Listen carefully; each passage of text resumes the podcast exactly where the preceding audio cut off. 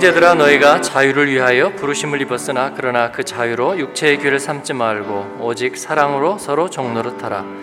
온 율법은 내 이웃 사랑하기를 내 자신 같이 하라 하신 한 말씀에서 이루어졌나니 만일 서로 물고 먹으면 피차 멸망할까 조심하라. 내가 이르노니 너희는 성령을 따라 행하라. 그리하면 육체의 욕심을 이루지 아니하리라. 같이 읽습니다. 육체의 소욕은 성령을 거스르고 성령은 육체를 거스르나니 이 둘이 서로 대적함으로 너희가 원하는 것을 하지 못하게 하려 함이니라. 아멘. 거기 거룩한 그 길에 주님을 만나고 또 주님이 우리에게 주신 은혜를 따라 목적지를 향해 가는 삶이 우리 그리스도인의 삶이라고 볼 수 있습니다. 그런데 그 삶은 길이라고 성경에 많이 표현되어 있습니다. 과정이라 그런 얘기이고요. 또 출발점이 있으니 정착점이 있다는 얘기이기도 합니다. 그 그리스도인의 삶은 또 생명의 과정이므로 열매에 비유되기도 합니다. 아, 씨앗으로부터 완성된 열매에까지 아, 우리 구원받은 그리스도인의 삶은 예, 그렇게 열매로 비유되기도 하는 것이죠. 그런데 문제가 있습니다. 아, 주님의 전적인 은혜로 출발했기 때문에 사실은 우리 안에 자본이 없습니다. 아, 우리 안에 있었던 것은 어둠의 세력이고 또 하나님을 떠나 있는 동안에 우리 안에 자리 잡은 이 죄의 권세, 어둠의 권세, 불순종과 불신앙의 어떤 그 힘들이 우리 안에 자리 잡고 있어서 그게 우리의 습관이 되고 성품이 되기도 합니다. 예, 그런데 주님께서 우리 안에 새 생명의 씨를 뿌려주셨습니다. 하나님의 은혜로 그래서 우리가 그걸 믿음으로 덥석 받아들였는데 예, 문제는 이게 자라야 된다는 것이죠. 네. 왜냐하면 그리스도인의 삶은 열매가 되는 삶이니까 성장하고 자라야 되는데 예, 문제는 그 자라게 할 힘이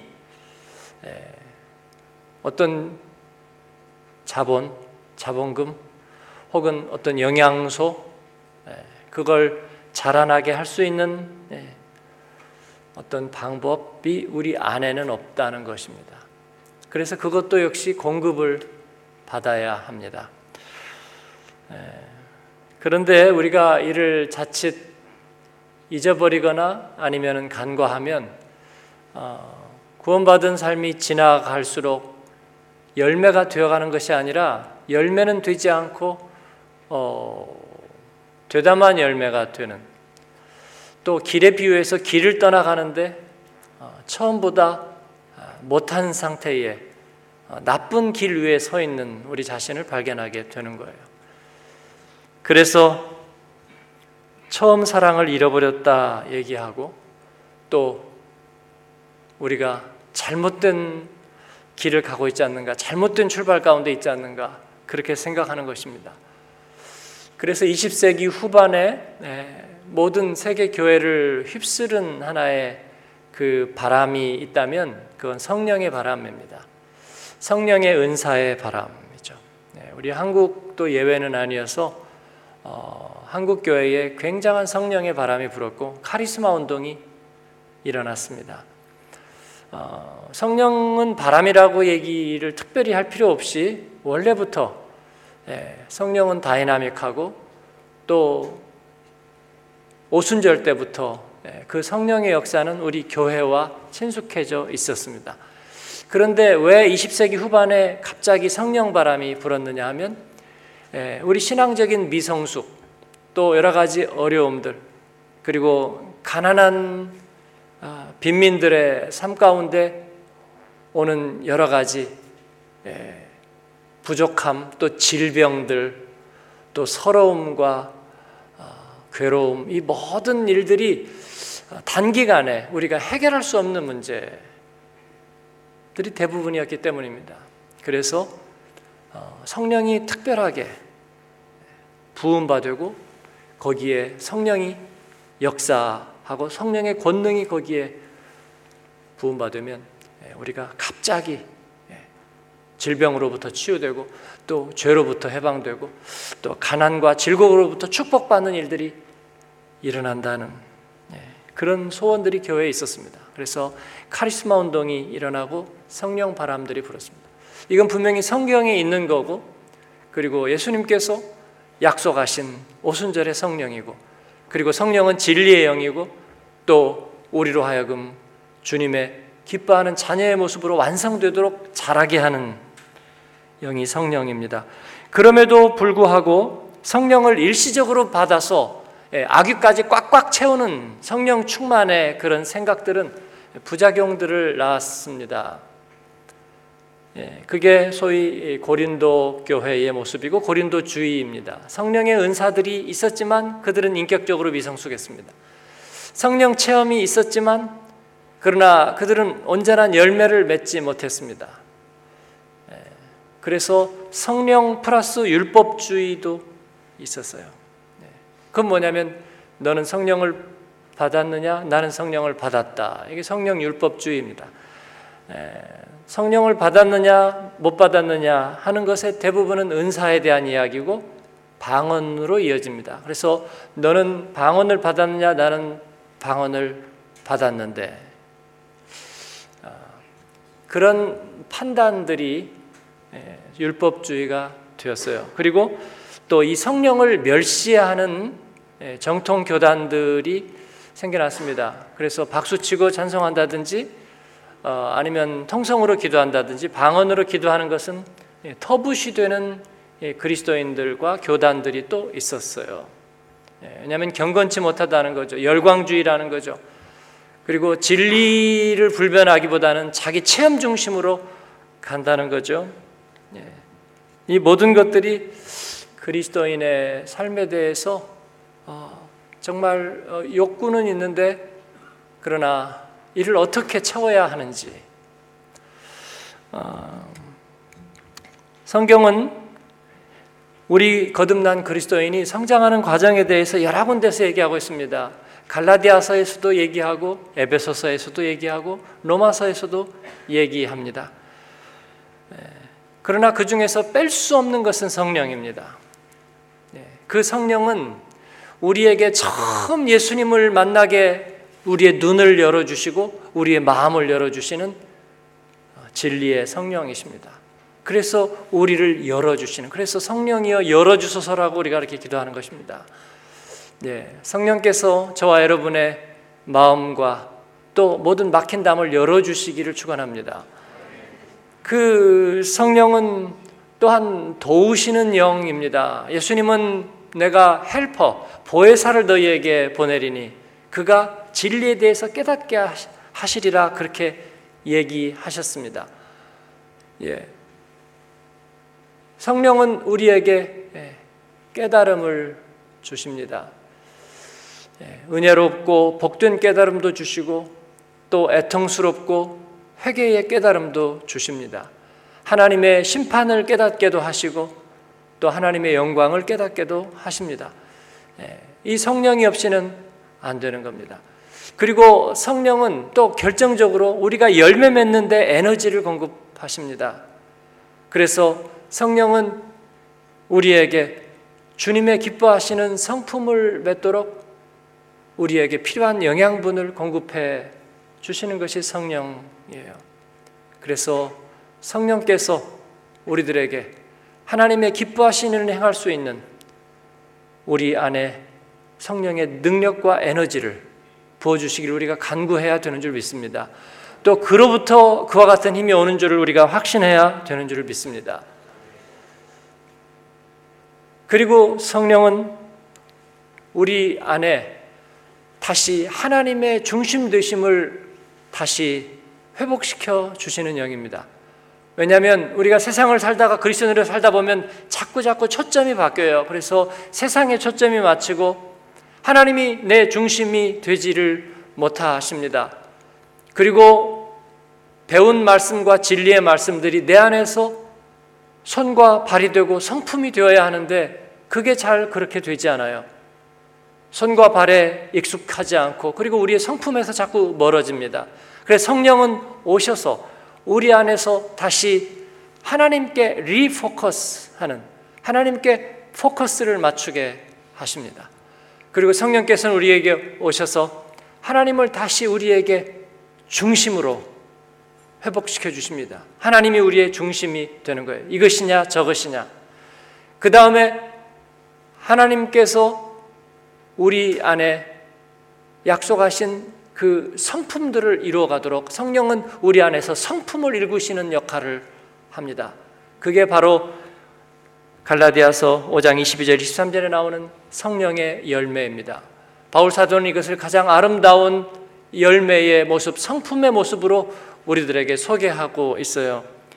예, 한번 같이 읽을까요? 오직 성령의 열매는 사랑과 희락과 화평과 오래 참음과 자비와 양선과 충성과 온유와 절제니 이 같은 것을 금지할 법이 없느니라. 아멘. 예. 성령은 과정입니다. 그래서 이 모든 일들은 성령의 역사를 통해서 하나의 과정적인 모습을 보여주고 있습니다. 한 번에 빵 받아가지고 방언 터지고 병 고치고 그리고 축복받는 예, 이것은 대단히 일부분을 보여주는 것입니다. 성령은 하나님의 영이고 인격적인 영입니다. 그래서 우리가 주님의 성품을 닮아가는 성장을 이루는 것은 성령을 따라 하나님의 영을 따라 이루어지는 점진적인 과정입니다. 그 핵심은 우리가 하나님께 포커스를 다시 맞추는 일입니다. 그 핵심은 우리 안에 하나님이 중심의 자리를 회복하고 차지하는 것입니다.